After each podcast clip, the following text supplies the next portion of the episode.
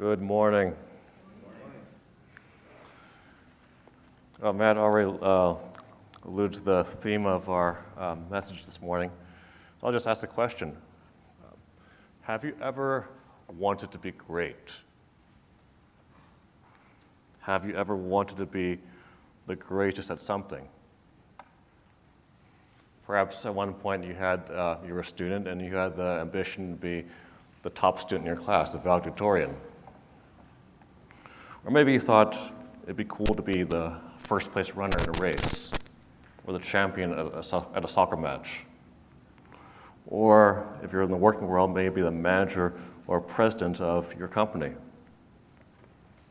Or maybe you're into the arts and you'd like to be a famous artist or musician or writer. In the sports world, there's actually an expression for being the greatest. Um, it's called uh, GOAT, the GOAT, greatest of all time. And people debate about who is the greatest of all time in their respective sports. So there's some people who think, well, in basketball, it's got to be Michael Jordan, or maybe it's LeBron James. Or in the boxing world, a lot of people consider Muhammad Ali the greatest boxer of all time. Uh, when I was an unsafe person, um, yeah, I was, uh, I'd say I was somewhat ambitious. Um, I would say to people half jokingly when they ask me, What do you want to do after, graduate, after graduation? I told them, I want to take over the world. now, a lot of people in the world, they do have ambition. They desire to get ahead, to make it big. Now, I would say a lot of people I come across are fine with their jobs and where they're working, but sometimes uh, people surprise me. There was one person who was actually, he was a believer, but he told me um, he felt by this time in his life, I think he was around 40, he said, you know, I really think at this time I should be vice president of a corporation, which I didn't really know what to say to that. And one of my coworkers at Kaiser, he left uh, the department a couple years ago uh, because he felt at this time in his life, he should be a manager and not someone taking orders. Today, we're going to look at greatness from a different angle. We're going to look at who is great from the Lord Jesus' perspective. How does one become great in God's sight? So we'll just start by reading the passage. We're reading in uh, Matthew chapter 20, verses 17 to 28. Now, Jesus, going up to Jerusalem, took the twelve disciples aside on the road and said to them, Behold, we are going up to Jerusalem, and the Son of Man will be betrayed to the chief priests and to the scribes, and they will condemn him to death, and deliver him to the Gentiles to mock and to scourge and to crucify. And the third day he will rise again. And the mother of Zebedee's sons came to him with her sons, kneeling down and asking something from him. And he said to her, What do you wish? She said to him, Grant that these two sons of mine may sit, one on your right hand and the other on the left, in your kingdom. But Jesus answered and said, You do not know what you ask. Are you able to drink the cup that I am about to drink, and be baptized with the baptism that I am baptized with? They said to him, We are able. So he said to them, You will indeed drink my cup and be baptized with the baptism that I am baptized with. But to sit on my right hand and on my left is not mine to give, but it is for those for whom it is prepared by my Father. And when the ten heard it, they were greatly displeased with the two brothers. But Jesus called them to himself and said, You know that the rulers of the Gentiles lord it over them, and those who are great exercise authority over them. Yet it shall not be so among you, but whoever desires to be, become great among you, let him be your servant. And whoever desires to be first among you, let him be your slave. Just as the Son of Man did not come to be served, but to serve, and to give his life a ransom for many. Now, just looking at verses 17 and 19, um, this probably took place literally just days before the Lord Jesus was going to be crucified. Jesus was letting his disciples know about his death, burial, and resurrection.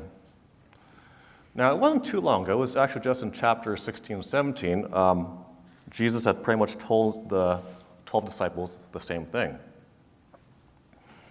that he was going to be killed and crucified and rise from the dead.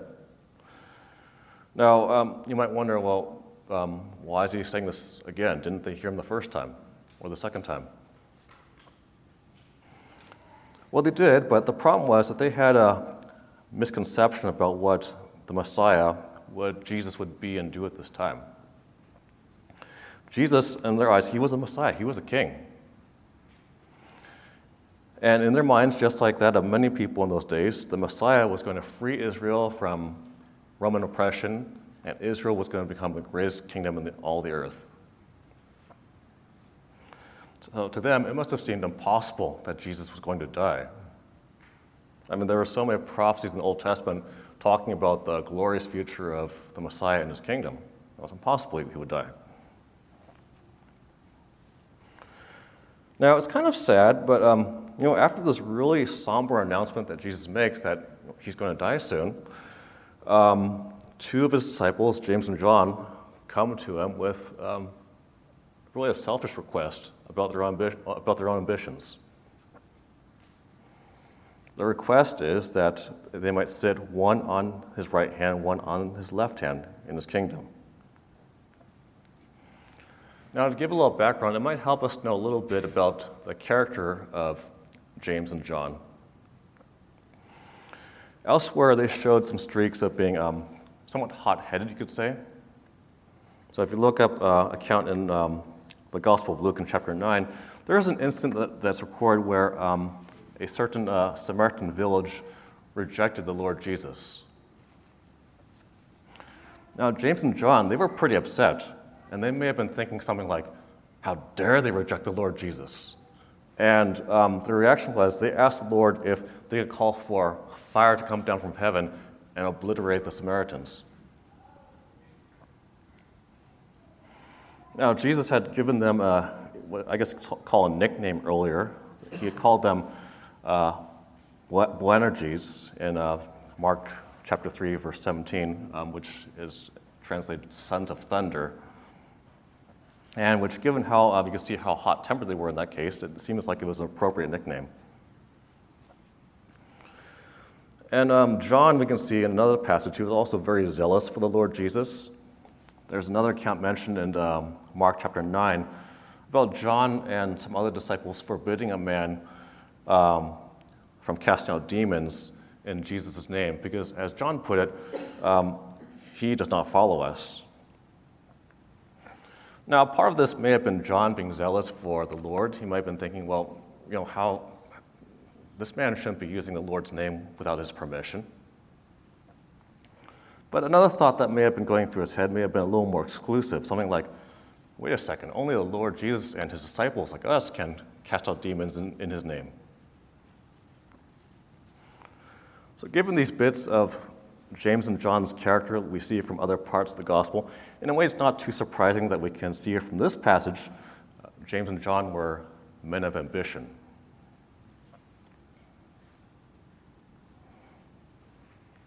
Now, first, we see actually uh, the mother of James and John approaching the Lord.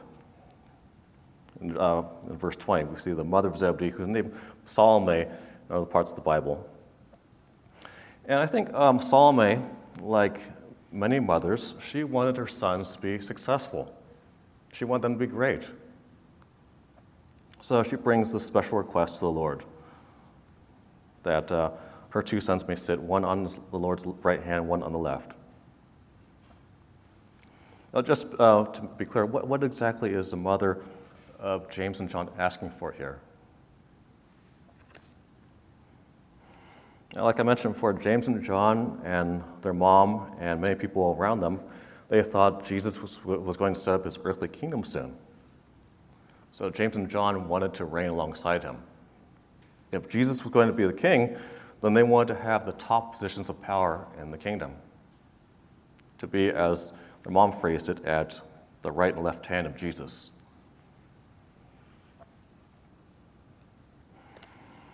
Now, in verse 22, um, if you, uh, there's actually a little shift in the conversation.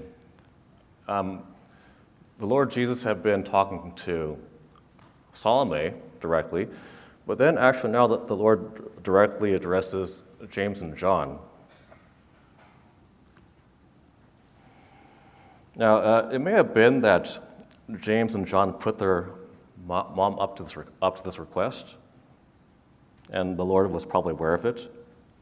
Maybe the two brothers thought their odds of getting the request granted was more likely if their mom asked for them. I mean, who could turn down a mom? And Jesus tells them outright that they do not know what they're asking for. He says um, in verse 22, You do not know what you ask. And then he asks them a question.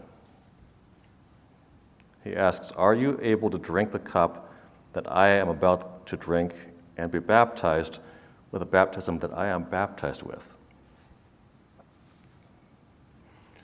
Now, James and John, um, we already know they don't really know what they're asking for. And they didn't, probably didn't know what exactly Jesus meant by this baptism in cup that he was speaking about.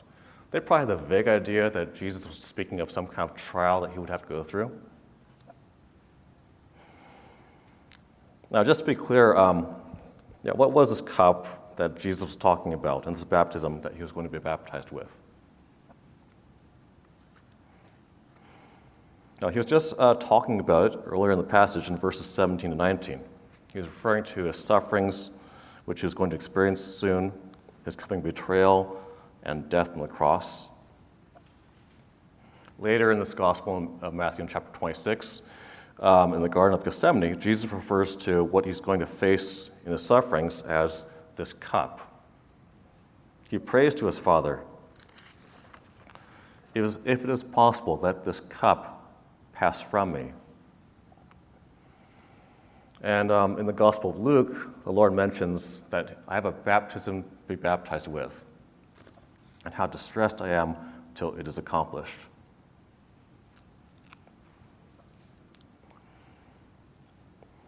Now, um, it's not recorded if James and John had any hesitation in answering Jesus, but uh, I don't think there was. Um, these are the sons of thunder we were talking about here. So when it's recorded, they said, We are able, in verse 22, you know, I think they actually said it with a very confident tone, probably something like, Yeah, we got this.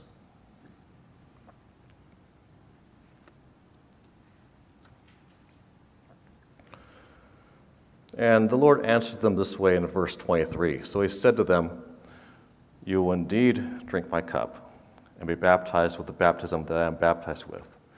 But to sit on my right hand and on my left is not mine to give, but it is for those for whom it is prepared by my Father.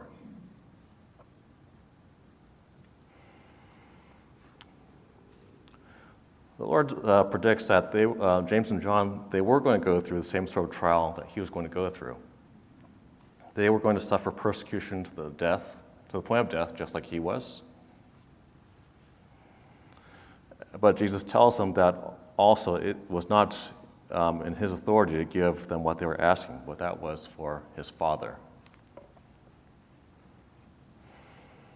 And if we look at what ends up happening to James and John, um, we, we see what the Lord means. They served in the earlier church with their lives. I'll just read a couple verses from the book of Acts. This is um, Acts chapter 12, verse 1 to 2. It says, Now about that time, Herod the king stretched out his hand to harass some from the church. Then he killed James, the brother of John, with the sword. Now, James's death probably occurred about some 17 years after the death of the Lord Jesus. The Apostle John lived for a number of years after this. Um, at least in one account, this is, um, this is from the, uh, what's called a Fox's Book of Martyrs. Um, there's recorded in history that there was an attempt made to execute John. It says that uh, um, was, the Romans tried to execute him by throwing him into a vat of boiling oil. But miraculously, he survived. But he would later spend years exiled on an island called Patmos.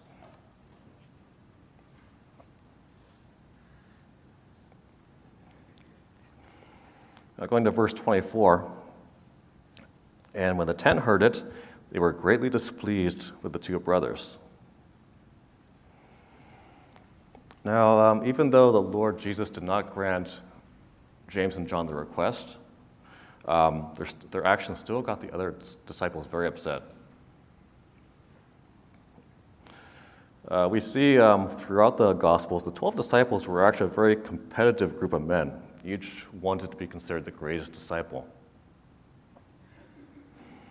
And this competition, it was nothing new. There's, uh, you can look through several other passages in the Bible where it's mentioned that the disciples argued about which one of them was the greatest.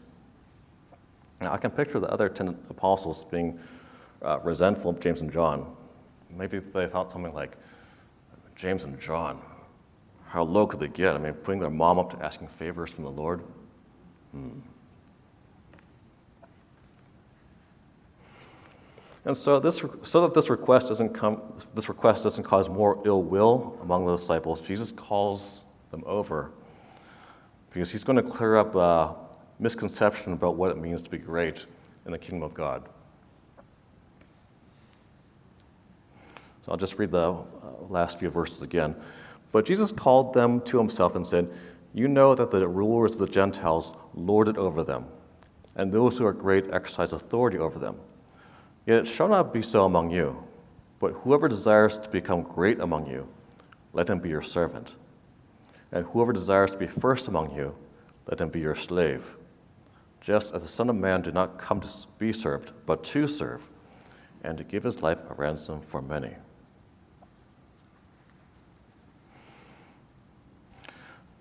Now, this passage is something. It really redefines what true greatness is. It really turns upside down what we think about what, how greatness is achieved. Uh, first, the Lord talks about um, what the world considers great. Greatness in the eyes of the disciples was having first place. People who have power are great. People who are in charge, who are giving orders, have greatness. And when the Lord says, um, You know that the rulers of the Gentiles lord it over them, and those who are great exercise authority over them. That phrase, lord it over them, uses a Greek word that means to bring under one's power or to subdue. The second word is um, when he says uh, um, exercise authority, is to like wield full privilege over. Basically, the rulers of the Gentiles were known for gaining power by, you know, forcibly bringing other people under them, and then taking advantage of their position of power to exploit those not under them. Now, in terms of um, this phrase "rulers of the, of the Gentiles," there's plenty of um, historical examples that might have come to mind. Um, the fact was, the Jewish people, they had been conquered many times in their past history. They had been um, conquered by nations like Assyria, like Babylon, like the Persian Empire, like the Greek Empire under Alexander the Great. And at this present time, they were under the Roman Empire ruled by the Caesars. And in many of these cases, the people of Israel had been really ruthlessly conquered. Many of them had been killed and mistreated at the hands of their conquerors. And once they had been conquered, the conquering nation exercised authority over them. At this present time, they were under the Romans. And it wasn't just that the Romans um, taxed the Jewish people. Um, there were actually all kinds of things. Uh, people today might complain about paying their income taxes and sales taxes, but the Roman government found all kinds of creative ways to tax people. There wasn't just a sales tax and income tax. There was a land tax, there was a crop tax, there was a bridge tax, there was a road tax, there were import taxes, there were export taxes. And it wasn't just that, but um, a Jewish person could find themselves pressed into service by a Roman official at any time. Now, we looked at a verse um, a lot earlier in um, Matthew. This is, this is Matthew 5.41 where the Lord says, And whoever compels you to go with him one mile, go with him two. And any Jewish person at the time would have understood um, they were really at the mercy of any Roman soldier or official who could ask them at any time to uh, carry a load for them. So the disciples knew firsthand at this time with how the Roman Empire ruled their land, what it meant for the rulers of the Gentiles to lord it over them and exercise great authority over them.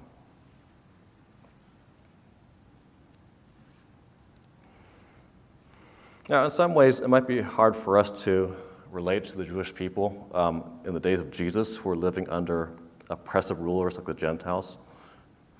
But today, we can still see people gaining power by stepping over others and being oppressive in how they wield power. Now, on a small scale, I can say I've seen it in my workplace sometimes. You know, I thank the Lord that um, for most of my years working, I've had fair supervisors. But then I have seen at times managers that um, I can say they've, they've worked the employees under them to tears, they've lied, they've cheated, and all in ways to try and get higher up the corporate ladder.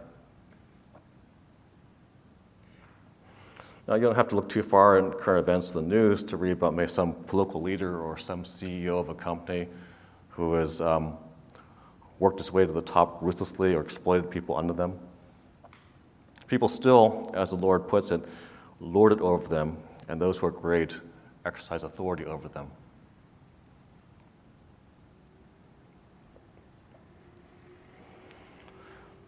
But the path of greatness in the kingdom of God is completely different compared to the path of greatness in the world.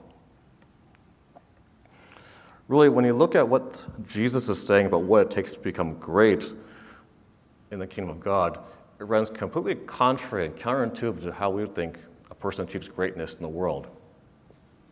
Now, you look at some people who are considered great in this world, whether maybe someone's wealthy like Bill Gates or Elon Musk, and maybe not all of them, but a lot of them have made it to the top by looking out for their own interests and serving themselves. But Jesus says if you want to be great, instead of looking out for yourself, you should be looking out for others. In fact, according to Jesus, the, the greater you want to be, the lower you have to go. There's a, there's a, a, a descent here. If you want to be great, then the Lord says, you need to be a servant. But if you want to be first among you, or as the Lord puts, or as we might put, the greatest, you have to be in the lowest place of all. You have to be a slave. Now, a servant is a person looking to do the will of his or her master. But a slave is lower in the fact that um, they don't even claim to be their own person, they're owned by someone else.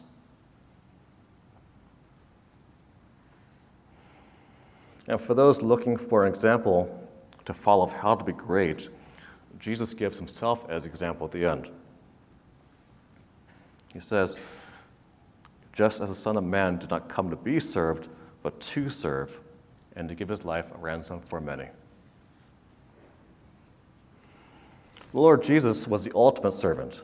He was constantly thinking about other people and never himself. And he was the humblest servant possible.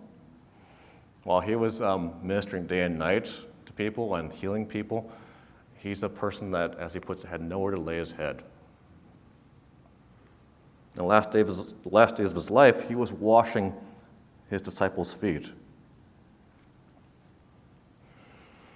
And doing, in doing his Father's will and dying on the cross, he was, as Isaiah puts it, he was the righteous servant who bore the sin of many.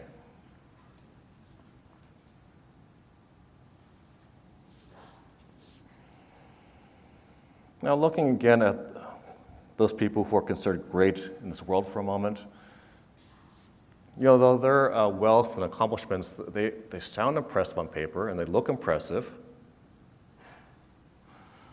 But, you know, from an eternal perspective, they haven't accomplished anything at all. And maybe a person climbs to the corp- uh, top of the corporate ladder, maybe they become the head of the company they work at, maybe a person becomes an amazing athlete and gets a gold medal in the Olympics. But a thousand years from now, no one's going to remember those things. No one's going to care.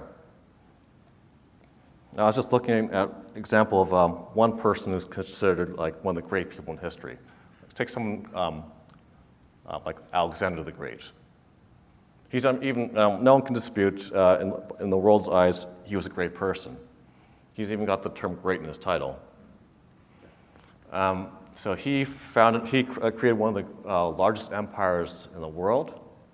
He was undefeated in battle. And um, he, you know, who, who he, I mean, by today's standards, he was a billionaire.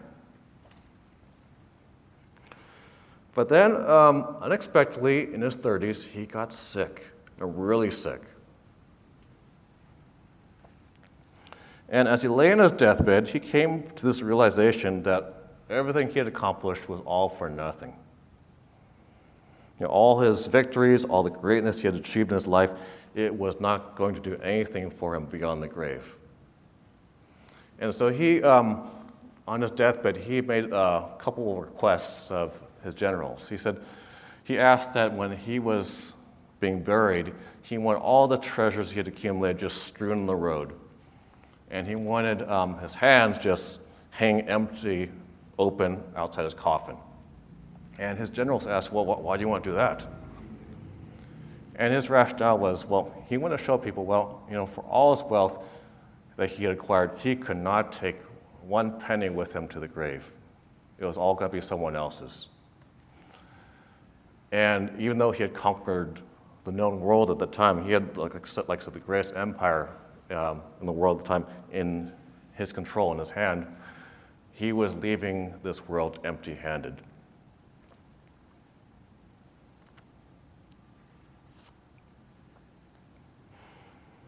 So, is being ambitious, being wanting to be great, is that a bad thing? Well, when it comes to being ambitious in this world, it can lead us down a sinful path. Now, of course, if you're, you, you want to do a good job at your workplace, and you know, if you're on a soccer team, nothing wrong with that. It's natural to want to win. But it can be tempting to get proud and self focused with our accomplishments and victories. You know, getting to the top can be an idol. And even in the church and in ministry, this can be a temptation. Rather than actually serving the Lord, sometimes we get focused on you know, wanting to receive recognition or praise from people.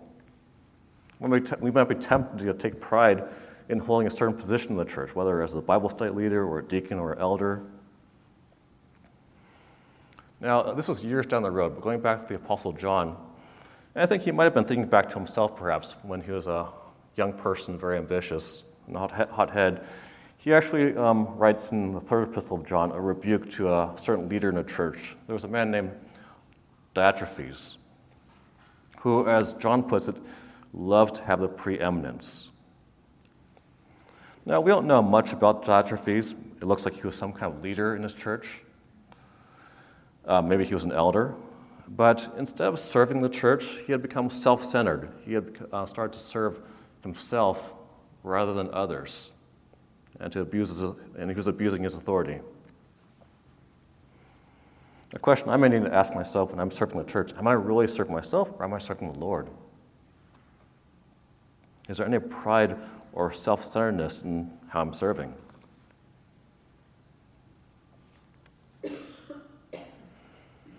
But if you're truly serving the Lord, there's nothing wrong with being ambitious for the Lord.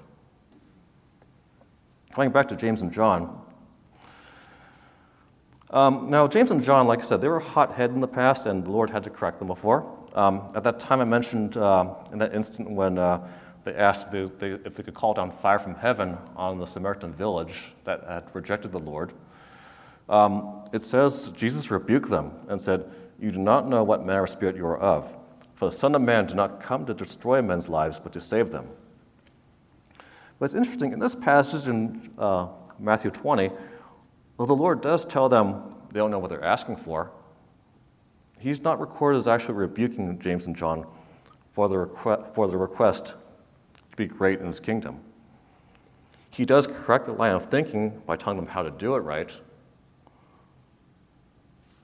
but he doesn't actually rebuke them He tells them, if you want to truly be great, be a servant, be a slave.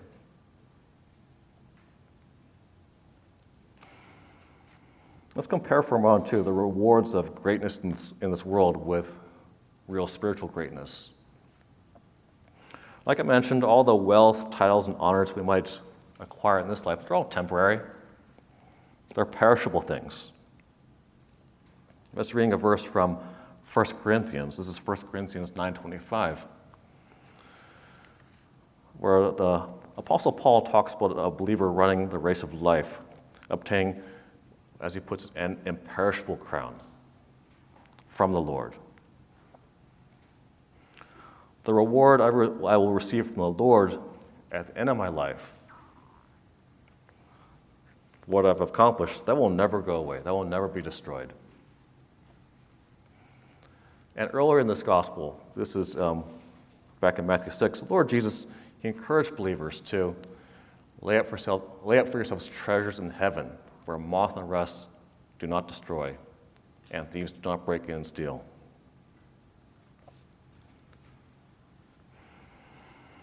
Now, maybe you're thinking, well, Michael, I'm not really an ambitious person. I mean, I don't really have this desire to be, be great. I'm content where I am. I don't have that kind of drive to be great. But actually, in, our, in terms of our spiritual lives, there's a call for greatness. I'll just read a couple verses again. Uh, so, going back to that passage in 1 Corinthians, and speaking of a believer's life, the Apostle Paul says, Do you know, not know that those who run in a race all run, but one receives a prize? Run in such a way that you may obtain it. And everyone who, and everyone who competes for the prize is temperate in all things. Now they do it to obtain a perishable crown, but we for an imperishable crown. And looking at another verse that um, is in Philippians, Paul himself, we could say he's a man with ambition. This is uh, from Philippians chapter 3, verse 14. Paul says, I press toward the goal for the prize of the upward call of God in Christ Jesus.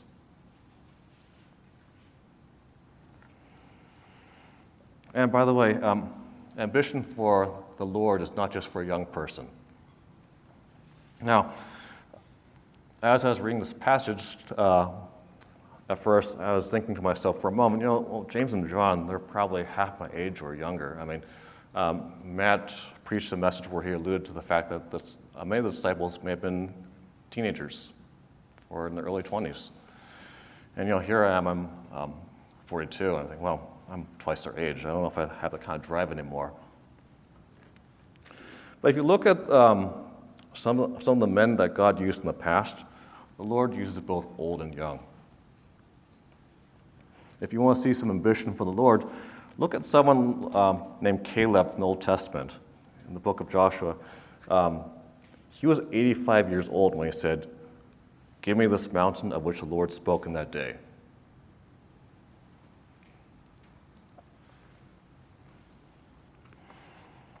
What does being a slave or servant of the Lord Jesus look like? Now, I think sometimes we get in our head that um, the person involved, um, like missionary work or preaching or teaching or leading a Bible study, well, that's someone who's obviously a clear servant of the Lord. But, and there, you know, there are many of the Lord's preachers and teachers and missionaries who I'm sure they're great in his kingdom. But then there are also so many other ways of being a servant that may not be as obvious or visible. A believer who's watching the children of a weary um, brother or sister to relieve them. A sister who's um, fixing meals to provide um, for a family going through hard times. A brother sister doing the behind the scenes tech work at the church.